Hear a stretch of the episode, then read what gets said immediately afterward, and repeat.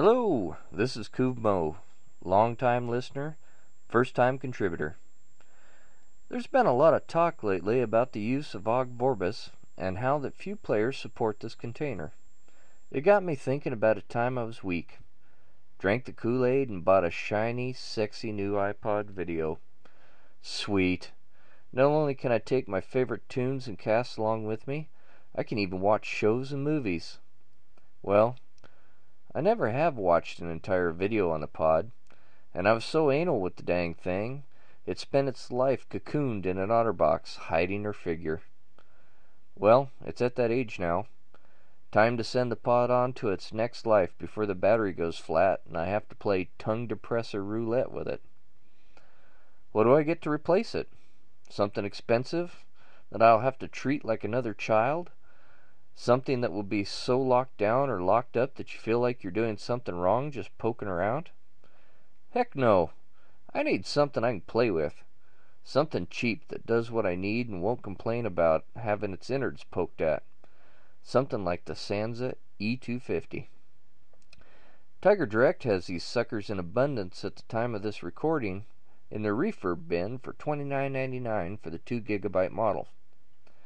Throw in their 8 gigabyte micro SD card, and you've got plenty of space for your HPR goodness and a few choice discographies. But whoa, you say. The E250 and family do not support Ogg. I thought that's where the story was going. And you'd be right.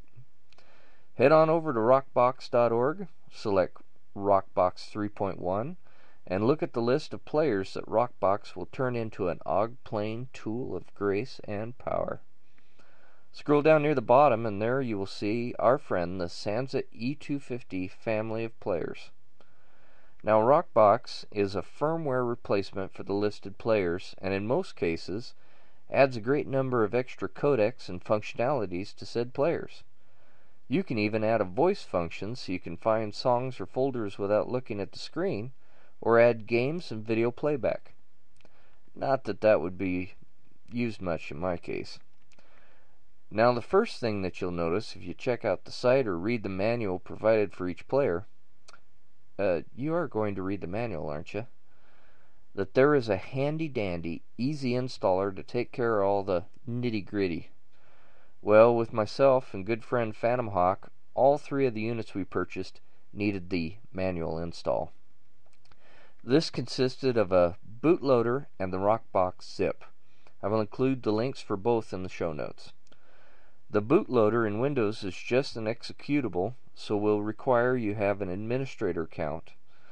In Linux, you will have to follow the bootloader link, as it is easier to do that than it is to verbalize the shell commands. Rockbox itself is the same in both platforms. Platforms, excuse me. Pull down the zip and unpack into the main folder of the player, reboot, and enjoy.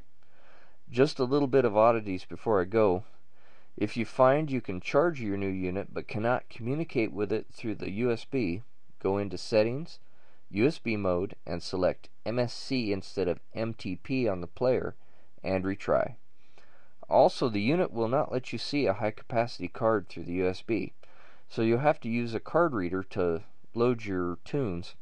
I leave the 2 gigabytes on the unit open for swapping podcasts in and out. Well, that's it so so far. A week's worth of new player, and I'm happy as a clam. I'd like to thank the organizers and presenters of HPR and wish you all a great week. This episode was recorded on a Sansa E250 loaded with Rockbox.